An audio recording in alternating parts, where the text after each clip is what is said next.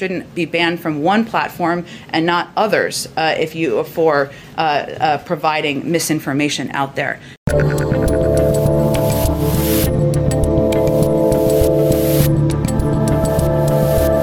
Hello, humanoids and other assorted creatures. I'm Dave Rubin. This is the Rubin Report. It is July the 6th, 2023. We are live streaming on Rumble, Locals, and YouTube. Share, subscribe, tap the notification bell if you have not. If you want to join us for the post game show to ask me questions, to offer up commentary, to critique, and make me think, you can do that at rubinreport.locals.com. And that cold open, that clownish, buffoonish Jen Psaki uh, is a good segue to what we're going to be doing on the show today because, as you know, the big news of the last couple days has been these Supreme Court decisions. They've been laying out some big stuff, some major decisions, and the left and the Democrats and the mainstream media and the corporate press and that whole cadre of clown car crazy people, they ain't happy about it. And right now, what we are seeing is virtually all of them, all of them openly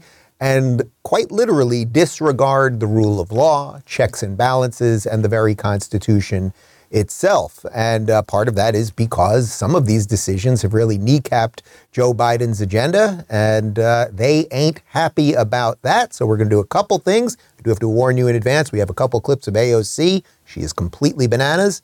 So you are warned. Uh, and then after all that, we've got a Rubin Report community Q&A. Uh, let's get right to it. Why not, right? I mean, uh, what else do we have to do today? Do a show? As long as we're, we're sitting here, we'll do a show. So, of course, the big, the big three uh, decisions that the Supreme Court laid out were the affirmative action decision. You guys know all about that, that affirmative action will no longer be allowed to be used as part of college admissions, which is fantastic. We are removing systemic racism from the system itself. You don't want to judge people by the color of their skin, but by the content of their character. There was some old guy who used to say something like that. Uh, the other one that the Supreme Court ruled against uh, was student debt forgiveness, uh, loan forgiveness. And of course, this was a major promise that Joe Biden made right before the election. Everybody knew it was unconstitutional. The government has no right to just wipe away anyone's debt. I've got a mortgage. I'd like them to wipe away my debt. The government cannot just do that. But Biden, who had previously said it was illegal to do, Nancy Pelosi, who was Speaker of the House at the time, she had previously said it was illegal to do. They said they were going to do it knowing it was going to get young people to vote for them. Young people did vote for them voted more so for Democrats than most people thought in the midterms. The red wave never happened. And then, of course, it gets struck down by the Supreme Court. So they're not happy about affirmative action. They're not happy about that. And then, of course, the third one was this Colorado web designer uh, who was granted the right not to service those who go against his faith, meaning if he didn't want to do a website for gay porn, for example, he doesn't have to be forced into doing that. He has to offer the same services to everyone, regardless of immutable characteristics, right? We have the anti discrimination laws of the early 60s, uh, but you obviously wouldn't uh, want to force a Jewish painter to have to paint Jews in gas chambers. You wouldn't force a, let's say, Muslim baker to bake a cake uh, with the image of their prophet Muhammad on it, et cetera, et cetera. So these things, all of these decisions put choice and individual rights back in the hands of the people. So they were, they were all good. And uh, as you guys know, when good things happen, that freaks out the progressives, here is uh, noted wizard Alexandria Ocasio Cortez on CNN, uh, on CNN, AOC CNN, uh, basically saying that the Supreme Court must be destroyed. Congresswoman, you've called on President Biden to expand the Supreme Court to 13 justices, but even after uh, Roe was overruled last year and this past week, what we saw with affirmative action and other uh, cases. I want you to listen to what President Biden said. He said this on Thursday on MSNBC. I think if we start the process of trying to expand the court, we're going to politicize it maybe forever in a way that is not healthy. That you can't get back. That you can't get back. I'd like you to respond to that. And also, you mentioned a moment ago judicial review. Uh, are you also saying that the justices' uh, power should somehow be limited? I I truly do, and this is not a new um, this is not a new development in history. This is part of our system of checks and balances. The courts if they were to proceed without any check on their power, without any balance on their power, uh, then we will start to see an undemocratic and frankly dangerous authoritarian expansion of power in the Supreme Court, which is what we are seeing now. AOC is truly like it's one of these things like the road to hell is paved with good intentions. So let's for one second, because I'm not going to do it for more than about two seconds. Uh, let's say she has good intentions. You guys all know where good intentions take us, right? The road to hell, it's paved by them. But I actually don't think she has good intentions. I think she would love to undo everything that is good about the United States. I don't think she just doesn't understand the issues. I think she is actively pursuing a series of policies that would undermine the Constitution, the checks and balances that she's pretending to care about. And when she dare say she's worried about authoritarianism, is there anything she wouldn't want the power to tell you to do? So, just very quickly, I was bulleting it, bulleting it out uh, while she was talking there. First off, we should not have an expansion of the court, right? The court is now made up of justices who have all been uh, nominated by presidents and then brought in by the Congress, right, and Senate. They were all allowed into the court, and that's how it works. That's just how it works. The idea, you know, uh, then they talk about Roe for just a second. There's a lot here. I'm really this morning. I got a guy downstairs doing electric work. It's a, haywire day. Uh, the Roe situation did not take away anyone's rights, as you guys know, right? What did the Roe v. Wade decision, the reversal of Roe, Roe v. Wade, do? It just said, hey, there's no constitutional right to abortion. It's just not in the Constitution itself. We looked at the doc and uh, no, the word abortion's not in here. It's not here. So when things are not in this document, this Constitution, which by the way she doesn't like very much, but when they're not in here, that means the power goes back to the state. So all they did was abide by the Constitution. That that is regardless of your personal feelings about abortion, right? So, okay, that's one thing. And then this idea that the justice's power is not limited.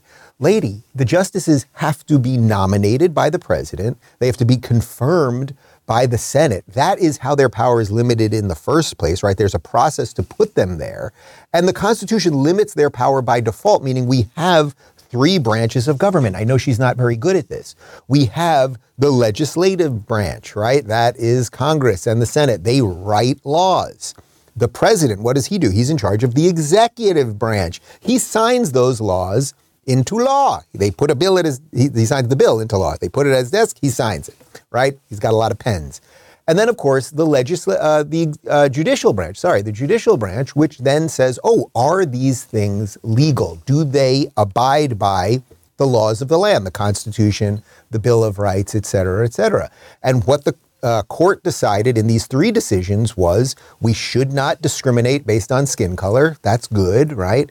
They said we should not force anyone to use their artistic uh, talents in a way that they do not want. That's good.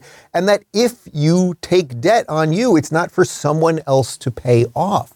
So when she's pretending that these things are the are the courts legislating or the courts overstepping their bounds, it's the complete reverse. So it is up to you to decide whether you think she's just willfully ignorant or dangerously malicious. Obviously, I think it's the latter. And if you want proof that it's the latter, she wants Congress to actually investigate uh, Chief Justice John Roberts and Clarence Thomas.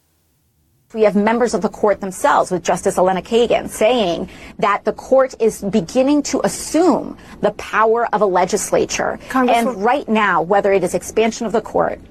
I'm sorry to interrupt, but I just want to. Yes. How, how do you do that? How do you are you proposing a law well, or a bill? I, I, there's several ways. First, we have a Senate Judiciary Committee that is beginning the process of investigating the entanglements and conflicts of interest. I believe that if Justice, if Chief Justice Roberts will not come before Congress for an investigation voluntarily, I believe that we should be considering subpoenas. We should be considering investigations. We must pass, pass much more binding and stringent ethics guidelines where we see members of Cong- uh, where we see members of the of the Supreme Court potentially breaking the law, as we saw in the refusal, you know, with Clarence Thomas to recuse himself uh, from cases implicating his wife in, in January 6th. There also must be impeachment on the table. impeachment investigations, take out everyone on that court that I don't like, and somehow they're the authoritarians. She would love if she could give Clarence Thomas the boot and John Roberts and everyone who wasn't a far left progressive on that court. She would love to pack the court so her legislative agenda would never be challenged. She's the authoritarian, right? She's the authoritarian. By the way, speaking of the Supreme Court, did we ever find out who leaked uh, the Roe v. Wade decision. Remember that? Isn't that bizarre? We never found that out. It happened a month before the decision came out. It's also kind of bizarre. You know, they found a whole bunch of cocaine at the White House the other day. Hunter Biden happened to be there the same day. Uh, CNN and Politico reported yesterday investigators are saying we're never going to know who brought it in. God, the machine. You have to admire it. It's evil at some points. Uh, but one more from AOC because Clarence Thomas uh, really went after Ketanji Brown Jackson uh, in one of his uh, briefings. And I thought it was quite, th- you'll see. Well, he's giving you Thomas Sowell level stuff here, and uh, AOC ain't having it. Here is part of what Justice Thomas wrote. He said, quote, Justice Jackson uses her broad observations about statistical relationships between race and select measures of health, wealth, and well-being to label all blacks as victims. Her desire to do so is unfathomable to me. It is an insult to individual achievement and cancerous to young minds seeking to push through barriers. Their race is not to blame for everything, good or bad, that happens in their lives. What is your response to that? I mean, what Justice Clarence Thomas wrote there, I believe, is profoundly disrespectful. Um, to uh, to I, I, just think it was profoundly disrespectful to his colleague.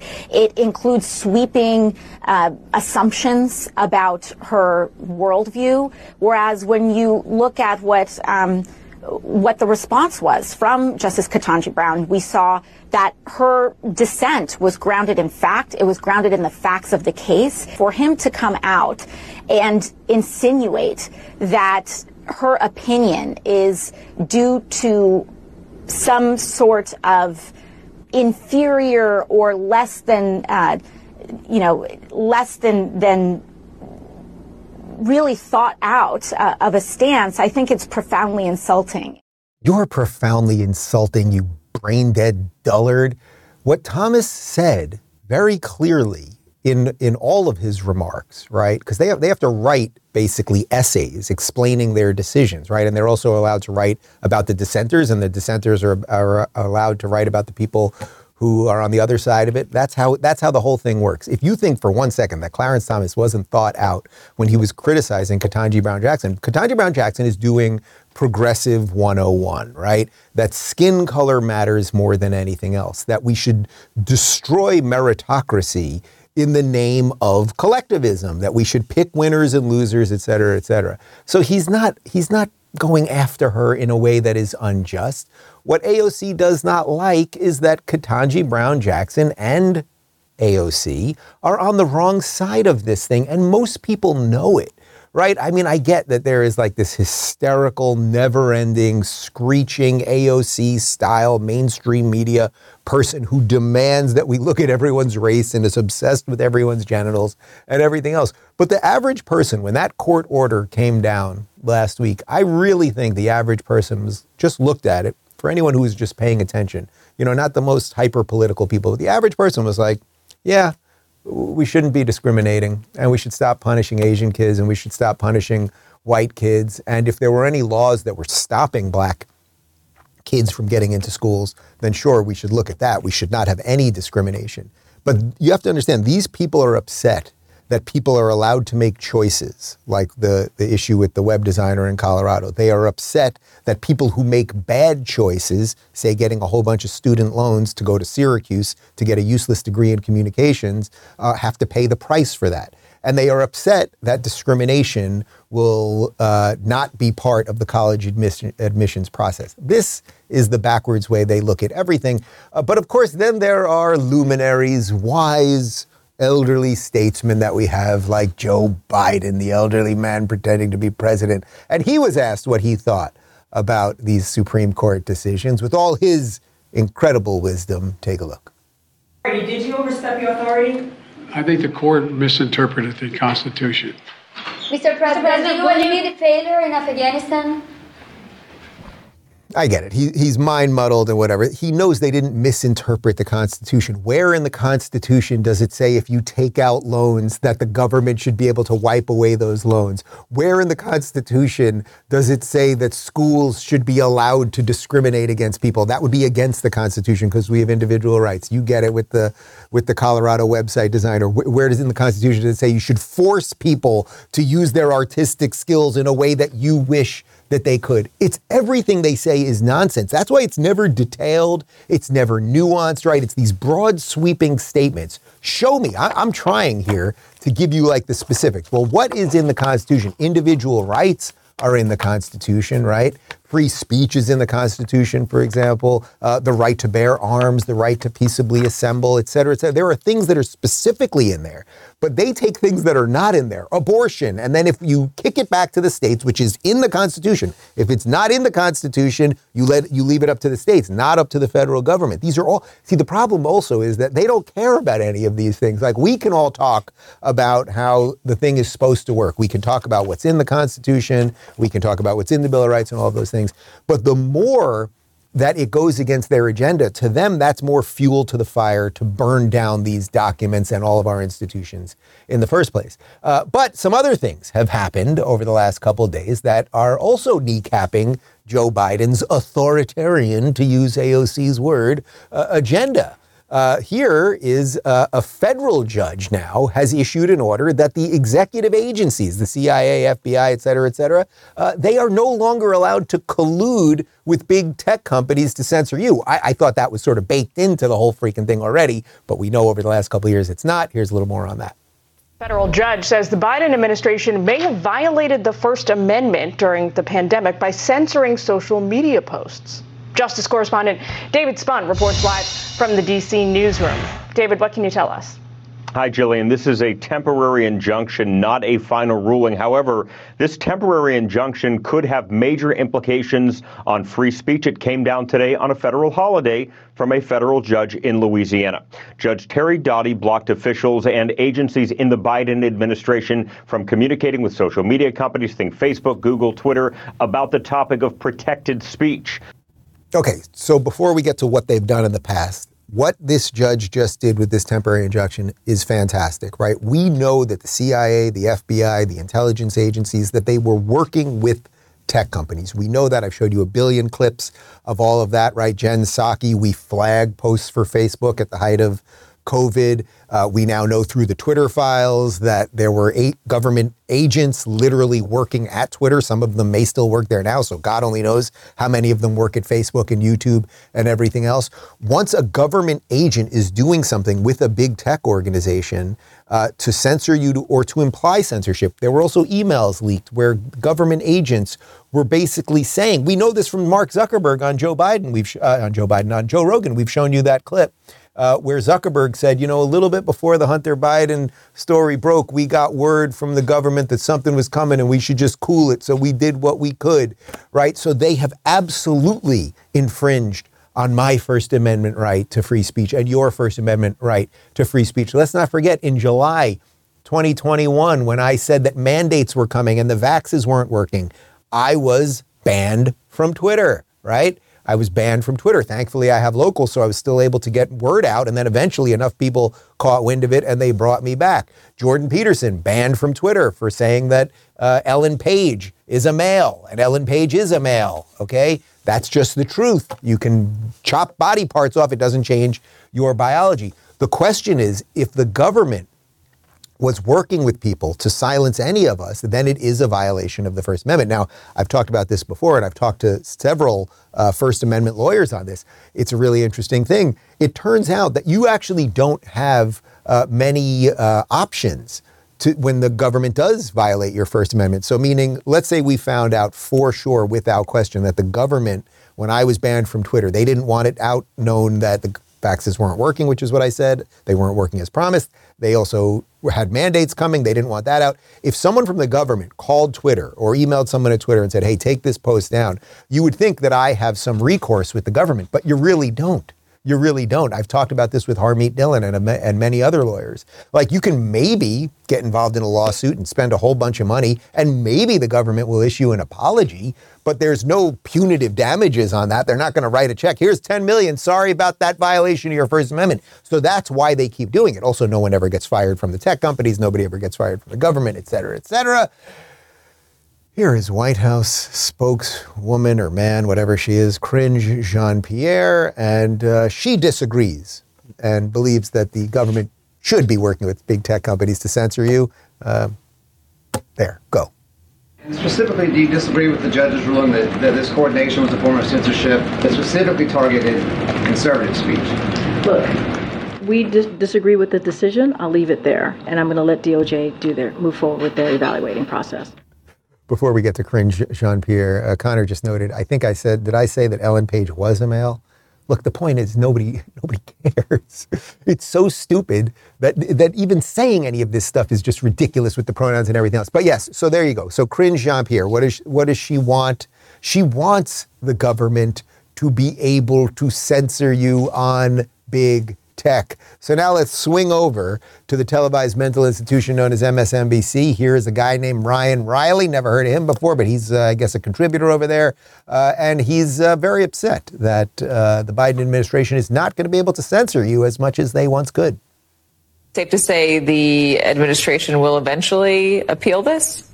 I think that's pretty safe, and I think that that's where the worry is in terms of communicating uh, with social media companies uh, about ongoing threats and the national security threat. And he creates sort of a carve out for that. But essentially, what a lot of these allegations have to do with is the government flagging posts that violate the standards that these social media companies have independently set up. So if they find something that you know they're flagging this post and say, "Hey, this," they're not explicitly saying you need to take this down. Often there's sort of an implicit uh, implication there, if saying just you know bringing this to your attention and then the social media company can decide independently whether or not that violates their ongoing standards. But it's a, I mean, it's a really new area and a really complicated one, and one that there should be close guardrails on to make sure that the government is not overreaching. But the idea that the government can't have any uh, communication with these social media companies, I don't think is something is really a world that we would want to live in. What an absolute tool. Dude, I don't want to live in the world that you want to live in. You want to live in a censorious world. What he's saying there is the mafia move is okay. First off, what right is it? Let's say there was all sorts of misinformation on every social media platform right now. And guess what? There is, right? People lie all day long. They now with AI images and there's going to be AI video and voice and all of the stuff and memes and and just everything. It's it all exists right now. Do you think the government should be coming in and silencing people for that? Will that make anything better? Of course the answer is no. But then when he says this thing, well, you know, they didn't really force anyone to do anything. They just contacted these guys just to tell people, oh, you know, Facebook, uh, some of these people uh, are doing things that are against your own policies over there. I've always described this as this is the ultimate mafia move. What does the mafia do? What does the mafia do when they want to extract a price? Right? They walk into your restaurant and they go, Boy, this is an awfully nice restaurant you got here. It'd be a shame if something happens to it. So they didn't just walk in and shoot you dead, but they told you you are going to behave the way we wish that you would behave. Otherwise, something might happen to your restaurant or something might happen to your big tech company. The fact that this guy and these ideas are put on mainstream media to, to put the nugget into some NPC who watches MSNBC or any of these channels to put it in their head that, oh, yes, the, well, I guess I wouldn't want to live in a world where I couldn't be censored by the government and big tech. Who, what am I? What am I, some sort of thinking automaton? Come on. Anyway, it just absolutely uh, never stops. You guys know it never stops. I want to show you just like a perfect example you know, one of Michael Malice's great lines that I quote often on Twitter is that the corporate press is the enemy of the people. Right? I say it. I say it often on the show, and I've really believe. I've really come to believe that that is true. Almost everything that comes out of the corporate press is a lie or an obfuscation or a confusion of the truth. And every now and again, a headline comes through that is just a perfect, perfect example of that. I saw this yesterday from CBS. Look at this.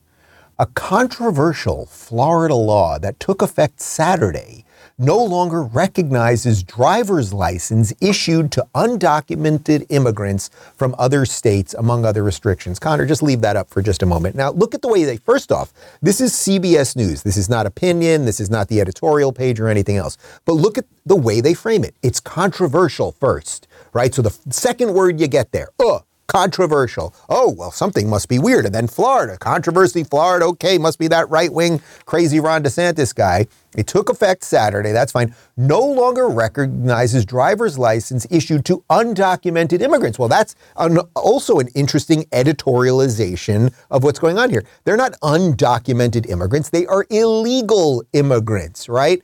Illegal immigrants from other states, among other restrictions. It does seem odd that you would have uh, driver's licenses and other pieces of identification for people who are here are here illegally already. But this is what they do. Then the average person watches that and they go, "My God, it is controversial what Florida's doing. Florida must be racist or something." But these people, they watch these things and then they become crazy. They become crazy people. And to prove how crazy these people have become. One more from MSNBC. I apologize in advance. It's noted racist Joy Reid. And thankfully, if you live near Joy Reid, I don't know where she lives. I guess they shoot that in New York, right? They shoot that thing in New York, so she probably lives somewhere in the tri state area. If you were out and about celebrating on July 4th, fireworks, hot dogs, hamburgers, beer, the whole thing, music, you had no chance of seeing Joy Reid because she stayed home during July 4th because she's scared. Hallelujah. Take a look. Caroline Light, who literally wrote the book on these laws, writes for the Tampa Bay Times that Florida has become the stand your ground hellscape in which lethal violence can be shoehorned into a tidy narrative of armed good guys deflecting a multitude of suspicious bad guys. Never mind that those presumed bad guys often turn out to be pool cleaners, ride sharing customers, furniture delivery people, and sometimes neighbors. Um, I have to say, I did not go out on July 4th and would not. The idea of going to a mass gathering, a parade, or a big fireworks thing outside seems insane to me, to be blunt, in America, because America is awash with guns, and now people don't just have them, they seem to want to shoot people with them and use them for whatever, you know? Yeah, they're just using guns forever. Uh, we're guessing by the backdrop there that she's actually in D.C., not New York City. So in D.C., you know, there is a good chance you'd be shot uh, this craziness where she associates everything with Florida and guns and everything. We did a little research, had Brock open up the old laptop. We did a little research. Uh, Fourth of July weekend, interestingly, in Chicago, this was even for Chicago, this is pretty good. 73 people were shot in Chicago, 11 fatal. Interesting, you don't know any of their names. There are no parades for any of those people or anything uh, because virtually all of them uh, were black, shot by black people. Uh, so that doesn't fit the narrative. Can't do that. How many? So that's Chicago, which has basically the strictest gun laws in the entire uh, country. Chicago, of course, is a city in a state of Illinois. How many people were shot in Florida? Uh, 14 in the entire state. Uh, one was fatal. Uh, do you see the difference there? Do you see the absolute difference? These people lie, and then and then you have this crazy psychotic lunatic, and that's the only way I can describe her, Joy Reid, who is afraid of going out because of gun violence. It is truly, truly wild. I've got one more for you because I've given you a lot of crazy, right? We plowed through AOC and MSNBC clips and Joy Reid. I've been bludgeoning you. God bless you for watching the program today as I've abused you, slapped you across your virtual face. How about a little sanity? How about a little sanity? How do we fix this thing? Well, we got to stand up for what's right. It ain't that complicated. This has gone on across this country for far too long. 2024 is the time to put up or shut up. No more excuses about why we can't win against the left. No more excuses about why you didn't do what you said you would do. The time to act is now. And I believe if we do it right, 2024 is going to be the year when the parents across this country finally fight back. Yeah, I mean, you know, I don't have to belabor the point. You know, I think he's right. If we all just start acting seriously, if we start voting in the right people, if we mock the other people to oblivion, if we expose them for what they are, if we stop giving them power and attention and money and votes, we could fix the freaking thing. and we shall have peace. All right, people, let's get to a Rubin Report Locals Community Q&A. Uh, here we go. Talway says, for most of my life, before becoming, quote, right wing, I thought of the concept, uh, I thought the concept of normal was an impossible goal as everyone is different. With the calls now going out for a return to normal, is that an even uh, achievable goal? And what does it even mean to you? Wow, that was a hell of a, hell of a segue from, from the normalcy I just threw you. Uh, yes, I do think normal. So, okay, so what, is, what does normal mean? Um, we all probably have some different divergent view of normal, but a basic understanding that we have rule of law. You can't break the law. You can't just walk into a CVS and steal a whole bunch of stuff. You can't smoke crack on the street. Basic reality boys are boys and girls are girls. Racism is not cool. Like, we can get back to something which, again, I always describe as this was the childhood that I had in the 80s. It worked through the 90s and, and into much of the 2000s. We had solved most of these problems. We had put this stuff to bed. It doesn't mean it was perfect but it was roughly normal. We had some things that brought us together. Sports, for example, NFL, NBA, MLB, NHL, they weren't overly politicized. So you could watch, say, the Super Bowl with your family, and you didn't have to worry that there was going to be some crazy messaging about some woke nonsense. Or you could watch the Oscars 20 years ago, where they were always a little bit political, but it wasn't it wasn't sheer lunacy something normal would be something cultural that we'd all be like, yeah, you know, there's some weird stuff and we can agree to disagree, but we're basically back to something sane. I, to me, at a political level, I think DeSantis is the guy that can shift us back there. It's not all political, right? It starts with you first. It starts with the mamas at the school boards and all of those things. But politically, I think I think the piece of it that you need at the executive level at the presidency, DeSantis obviously is the right guy on that. Uh, Caesar says, "What's your next car? Something cool or a boring mini minivan?" So you know, we have only had one car for years, forever. Uh, the two of us have only had one car. We uh, are we had for many years. We had a, uh, a Chevy Equinox which I absolutely loved. And then about uh, it was about probably five years ago, we shift over to the to the Tesla Model X, which is absolutely awesome. Obviously, it's not cheap, but it is just such a incredible, beautiful piece of technology and machinery, and everything about it is just absolutely wonderful. Um, finally, now with the two kids, uh, we did we got a second one. So we, we got a second Model X, the exact same car. One's in white, one's in black, but it's the same exact car. Uh, because having two kids, uh, knowing that like you just need you need two cars. You need the ability if there was an emergency, you got to get somewhere, you got to get to the doctor, or whatever. We were just like, all right, we got to get two cars, and and we thought about a whole bunch of different cars we were going to go with the SUV just in terms of room and space and you know kids in the back and that whole thing. We thought of a whole bunch, and then it was just like, yes, this thing is not cheap, but there's just nothing better. there just is nothing better. Uh, if you have not been in a in any of the Teslas, and, and even if you can't afford it, go go to your local mall, go to the Tesla shop that's in your mall, or go to your you know local Tesla outlet and just sit in one or take a ride in one. It, it's so cool. The technology is so cool. The touchscreen, uh, you know, there's no traditional engine, so it's smooth. The audio system's great. Like it's really it's something else. Uh, FB says, Have you seen Ana Kasparian's awakening about how off the rails the left has gone? I hope you can reach out to her and guide your former coworker as she starts the same journey you have already gone on. We need to embrace people who want to come to the side of truth. Uh, you know, I don't know much about this, but I will say this, you know, in all my so for those of you that don't know, Ana is the uh, the co-host of the Young Turks Network. That was the network that I was on for a couple years before my own political awakening and going independent and everything that you now uh, know me for. Ana and I were incredibly close. She was really like a sister to me, and she was at our place every weekend and barbecuing and having drinks and going out and hanging out. She was invited to our wedding, which was about eight months after we left uh, the Young Turks. Uh, I never had a problem with her. I thought we were still friends when we left. She, look, you know, I don't do the internet drama thing. It's not my thing. She has said unbelievably dishonest, like crazy, crazy things about me. The the Young Turks themselves are just like I never go after them. Do I? I don't know if I've even mentioned them on this show in five, seven years. I have literally no idea. Um, but they go after me all the time. It doesn't even matter. If she's waking up, if she's breaking out of the progressive group think, uh, which I've seen a few people on Twitter saying that sort of thing because they tag me on it. That's great. And there's really nothing I have to do because once you start seeing the truth, uh, you'll either go to the truth or you'll just run back the other way. I, I suspect, like, it's sort of like, you know, you can't put a wave back in a cup. And if it's happening, it, will happen for her. Um, and I hope it happens for her. And I think she would probably find out the things that I found out, which are that these crazy right wingers, these Ben Shapiro's and Dennis Pragers and Glenn Becks and Dave Rubins and Larry Elders and Jordan Petersons, they're not so bad. Uh, and they just want to live and let live. And we can agree to disagree and the rest of it.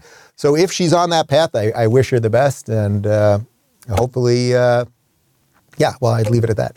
Uh, Bonnie says Joe Rogan went on a bit of a rant Tuesday about how, in general, Republicans are anti gay. This is a stigma the left has done a great job repeating over and over for years, and they have no problem looking into a camera and straight up lying. I feel about Joe Rogan as you do about Bill Maher. He gets so many things right, and then he just fails on this BS. How do we fight this stigma? We're not anti gay or transphobic, just stop trying to sexualize children. It's so frustrating. Look, this is one of the ones where I think the, that last little step for a lot of the, the red pilled people, the Bill Maher types, the Rogans, as you mentioned, these types of people, they get hung up on a couple things. Like they get hung up on something related to gays, which I think my life is an example that it just simply is not true. It just is not true. Generally, people on the right are more religious, right? So they do have their own religious beliefs.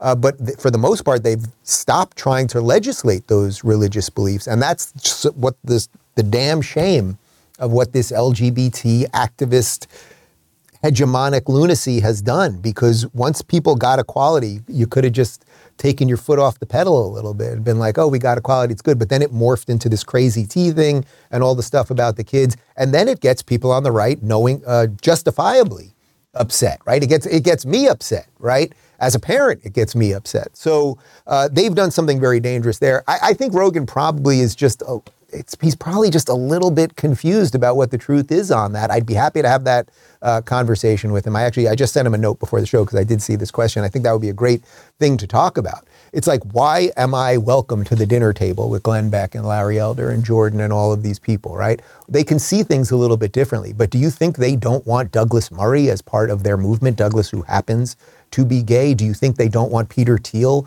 to be part of their movement or, or a functional member of society? Of course not. Of course not. And, and Trump, to his credit, did, did an incredibly good job uh, by basically saying it's not an issue. It's not an issue for me. And then he got this broad, diverse, diverse in the right sense, uh, coalition of people to help him get elected in 2016. Um, I think that there is a fundamental difference between the G's and the L's and the B's and what's going on with the T thing. And I think more and more people have to understand that. So, yeah, there you go. Uh, Nick says, based on what you've seen this election cycle, if DeSantis gets the nomination, who do you think would be his best choice for the VP position? I think there's a couple interesting options. Uh, my gut feeling is that he will not make a traditional choice, meaning I don't think he's going to be like, okay, now we need the faux diversity, so I have to find a black woman, or I have to find, you know, as uh, Douglas Murray said last week, I have to find an overweight midget basketball player. Like, I don't think it's going to be like that. Um, I think there are some interesting choices. I think Kim Reynolds, who's the governor of Iowa, I think she's a firecracker that more people need to get to know. I've had her on the show, met her a couple times off camera. Like, re- I just think she's great and fun and light, and she would just add like a little bit of magic there that would be really nice. I think she would be interesting. I think if you wanted to do something really kind of crazy, you know, he's going to the right of Trump. That's a that's a calculation that they're making in this campaign. Um, but if you want to maybe for the for the uh, general election, say a little bit come back to center or or offer the disaffected libs, that group I'm always talking about, who can actually move. If you want to throw them a bone, maybe you bring in a Tulsi Gabbard, right? Like that would be super interesting. I think there's, you know, there's probably like a whole bunch of other ways you could go. Maybe this would be a little more traditional thinking, but you could do a Nikki Haley or a Tim Scott. Um, I, I, I don't know, but I do think with him at the top of the ticket, the vision will be very clear. The vision will be clear. And as I often say, it's like, what has this guy said he is going to do that he has not done? I, I don't know any other politician in my life that's ever operated like that. So there's reason to believe that he can make this thing happen and that his promises aren't just like these crazy over the top notions. They're actually like granular things that he can accomplish. So I think if, if you go with that and then he brings in someone who's like, it, my guess is, my guess is it's going to be a governor because I think he likes people like that. I think he likes really functional people and he likes people that have governed. So I don't think it will probably, it probably won't be a senator, probably won't be a congressperson. I think he would go for another guy. I, am going Kim Reynolds. That would be my guess. Uh, Lakers says the woke is more like a fog in society and no specific group like the Russian Bolsheviks. So, did the woke grow out of the Democrat Party or did they infect the Democrat Party? It seems like the latter, as Obama warns of circular firing squad and the classic Marxist Bernie Sanders is always a step behind the woke talking points. That's a great question. You're asking me sort of chicken or the egg thing. You know, I've talked about this a bunch. In some ways, I don't think it matters. I think the the the real answer to your question is that the woke ideology, which I agree, it's this amorphous thing. It's like who's the leader of this thing? You know, Antifa. It's not a group. It's an idea. All these things. The they used the soft underbelly of liberalism, right? What unfortunately do liberals generally put at the top of their hierarchy of important? If you have a series of needs in your life, you have security, you have family, you have you know, in terms of where you want to live. You have weather, location. You have all these things that, that have some level of priority in your life. Liberals generally, for some reason, have put tolerance at the apex of that, that you must be tolerant of everything. And this is uh, Karl Popper's uh, paradox of tolerance. You cannot be tolerant of intolerance. But the, pro- the progressives saw that within the liberals, and they used that soft underbelly to use tolerance against the tolerant people. And that's why liberals of today seem like the most intolerant people. They've they've they have swarmed and they have basically taken out all of the good liberals. So every time a decent liberal comes around, say me 5 years ago, guys, this is not what liberalism is all about. I wrote a book about it. You you guys are not acting liberally. What do they do? They push you out and then what you find is, oh, you can talk to conservatives and libertarians and maybe we have a little bit of different stuff here, sure. But okay, but we're all willing to agree to disagree. While the other side becomes the hysterical authoritarians that AOC is accusing everybody else of being. So they are the most illiberal in the name of liberalism, which is very sad because the, the liberal, the idea of liberalism a society based on individual rights and rationality and laissez faire economics. It really is what modern conservatism is. I would say, for the most conservative of you watching this, you might have sort of a religious notion attached to that, right? God given rights. I'm personally very okay with saying God given rights. The state did not give me rights. Your rights are innate to you as a human being, as some would say, God given. For a certain set of liberals, they don't want to attach that to, to something beyond man. I, am personally okay with that. But I know that's one of the things that, say, a Bill Maher might get hung up on. If you said they're God given rights, Bill Maher would say, well, no, they're not. I don't believe in God. Except that means that the state, it's, it's either God or the state, right? It's either, it's either your human birthright that you are born by the very nature of your existence as a free entity in this universe. And then the state can come along and if it didn't give you, it didn't give you those rights. So what can the state do? It can protect them right? The state can act as a protector of what God gave you. I'm personally okay with, with that as a concept. I know some liberals aren't. And I think that that causes, again, some of the divide on why maybe a guy like Joe Rogan can't like fully get there or Bill Maher can't fully get there. But these are, these are very like small nuanced things that I think we can work through. Anyway, uh, Eva says, Hey Dave, what's your favorite quote from history and why? Uh, this one is very easy. I quote it on the show uh, fairly often. It is Ronald Reagan. The nine most terrifying words in the English language are I'm from the government and I'm here to help. I mean, doesn't that sum it up? Does that not sum it up? After three years of COVID lunacy and masks and injections and mandates and lockdowns and lies and everything, it was all pushed by the government in, in the name of helping you. And did they help you or did they destroy your business or your family or your psychological state of being or whatever it might be? It is not to say, in my opinion, that the government has no role in the world whatsoever. It does have a role. It's what I just said to protect those rights. I'm not an anarchist. I'm not saying there should be no government. I'm not fully in Mad Max yet. I might be. Let's revisit this in you know five, six years, but I'm not there yet. Um, but the government is there to protect your rights, and when the government comes knocking on your door, it is usually not because they are there to help you. Lloyd says, "What is your comment on the mainstream media continuing bias? The alleged shooter, the alleged shooter." And only then in the last paragraph, the alleged shooter was a black male. Next story, first line, the white shooter was armed and had ties to. Right.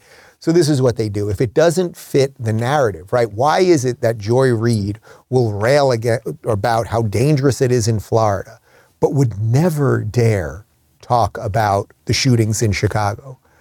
To me, if people are shot unjustly, if there are murders, I don't care about their skin. I don't care about the skin color of who was shot or who the shooter was. Joy Reid does not want to report on 70, what was it, 73 people being shot in Chicago, 11 being murdered because it was all black on black crime. She can't do anything with that. It doesn't help her grand narrative. Her grand narrative is white people are evil and they are the oppressors and black people are the oppressed. So I will always go after Florida. Florida, the freest state in the nation. So this is the same thing with if there's a trans shooter, they don't want you to know the shooter is trans. If it's a black shooter, they don't want you to know the shooter is black. If it's a white shooter with questionable motives, white supremacist, right? Like this, this is just how it works. But again, it's one of those things. Just see it, guys. Just see it, know it's bullshit, and then hopefully as time goes on, you can wake more and more people up to that fact. Uh, Deborah says, What'd you and the family do on the 4th of July? Well, my folks were here. Uh, it was my mom's birthday, so we, we took her out the uh, two or three days before. They were here for the weekend, extended weekend, and my sister came with her kids. And then on the 4th, everybody had left, and it was, it was just us.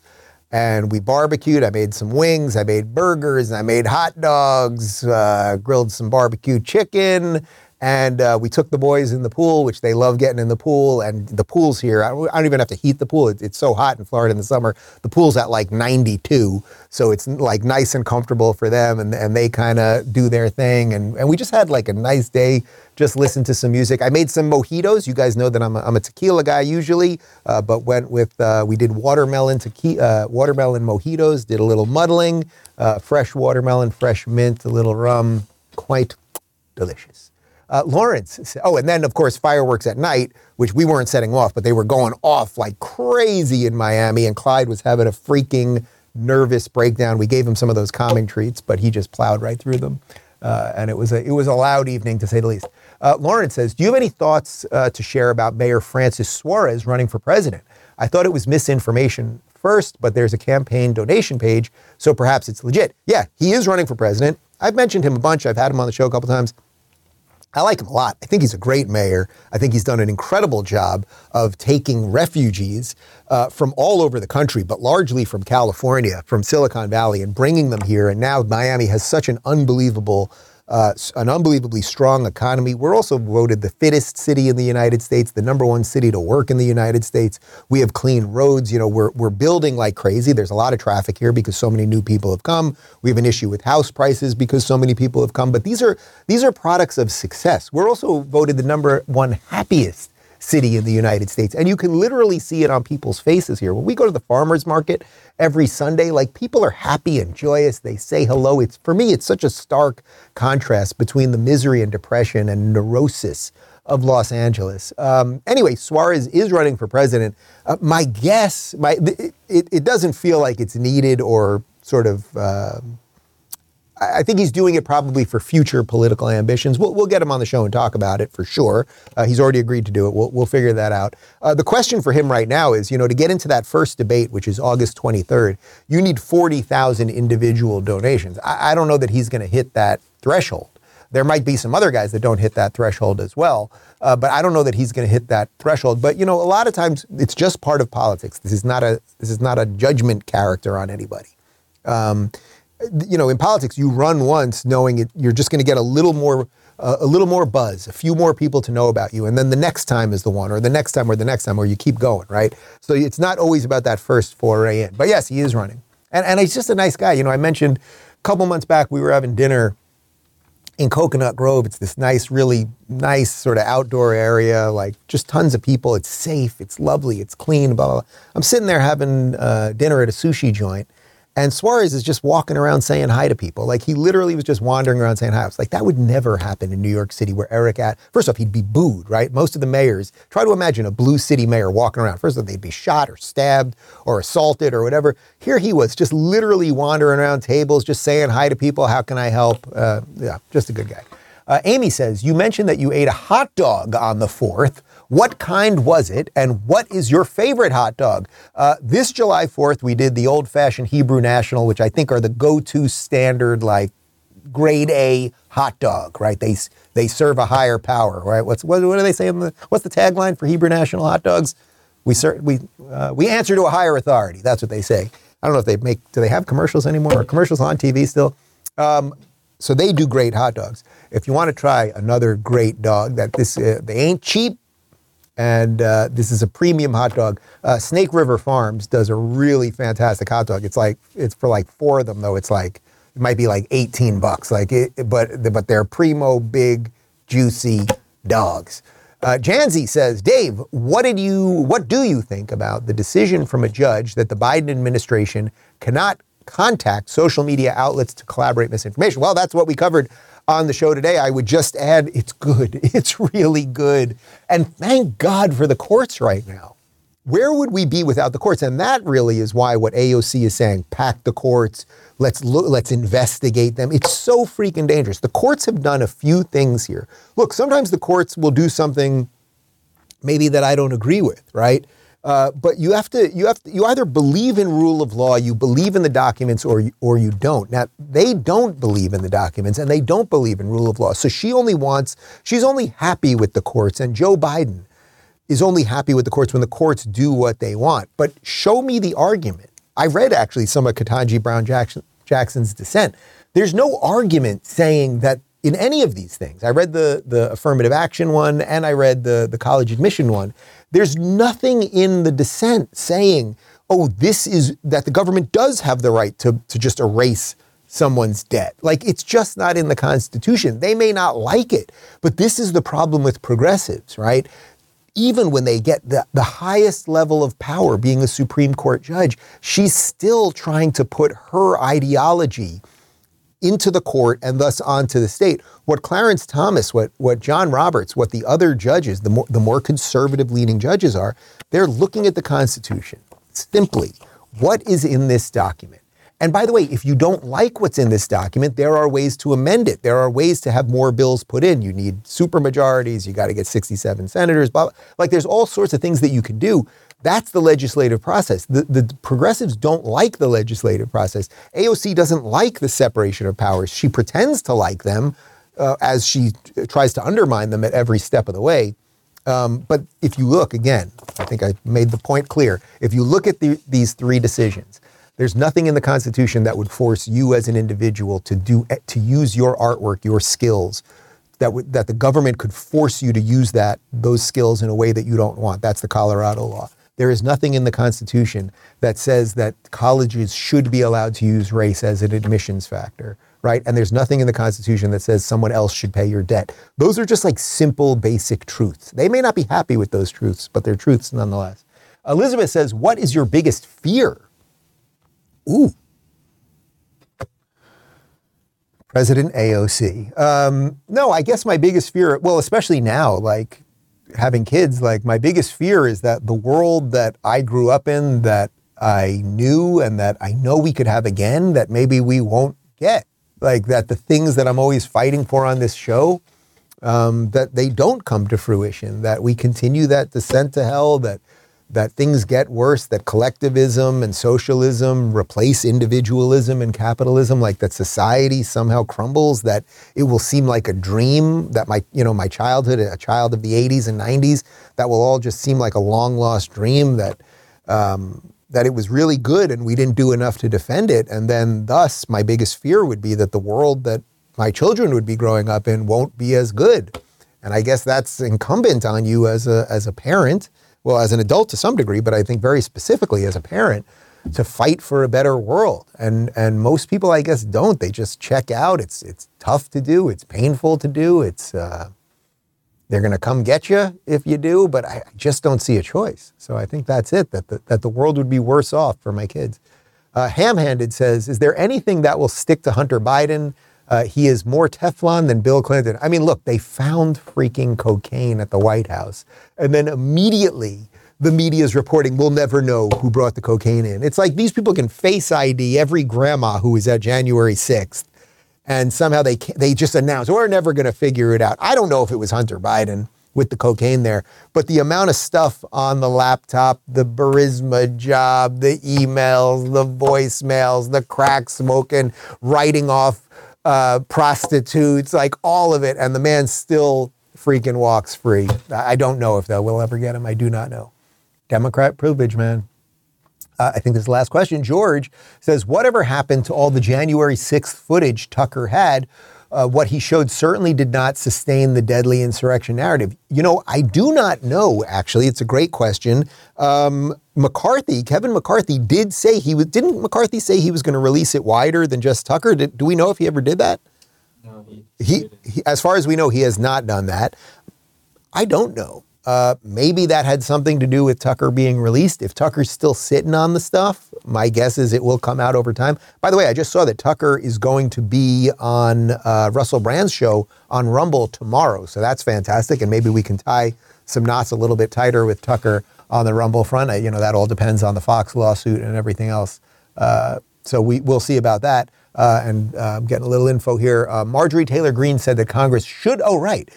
Right, which was an odd one. Marjorie Taylor Greene said that Congress shouldn't release all of the January 6th footage. So it's it's all very confusing. You got Marjorie Taylor Greene somehow on the side of AOC. I, I'm on the side of transparency on this one, which is I want to see more of the footage. I want to know how many feds were there. I want to see all of the video of them moving barricades and letting people walk in and the peaceful protesters and then the rambunctious ones and and all of the stuff. You know, the truth will set you free. Ain't ain't it the truth? That is our program for today. We have a uh, Friday roundtable extravaganza. I'm psyched for the show tomorrow. We've got Viva Frei and Robert Barnes. I, Viva is on uh, fairly frequently every couple months. I haven't had Barnes on in probably a couple years, uh, but these guys do a great show. Viva and Barnes, they're over on Locals, over on Rumble. Uh, but br- both great legal minds, both lawyers, and they get all the cultural stuff. And uh, Barnes is a big Trump guy. Uh, I, Viva's probably somewhere in the middle. Obviously, I'm a DeSantis guy. We'll get into all that and more, and we'll talk about the laws and the affirmative action and all that stuff. So stay tuned for that. And if you want to join us for the post game show, give me about 30 seconds at RubinReport.locals.com. And we leave you with Teflon Hunter Biden. Hold on, I, I need another hit or I'll fall asleep.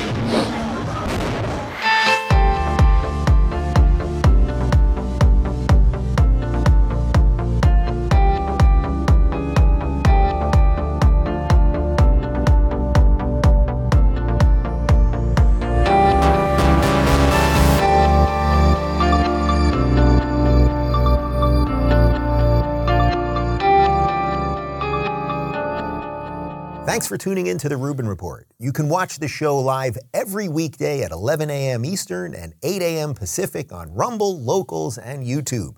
Don't forget to rate, review, share, and subscribe to this podcast. And you can join me for the post-game wrap-up every day after the show at RubinReport.locals.com.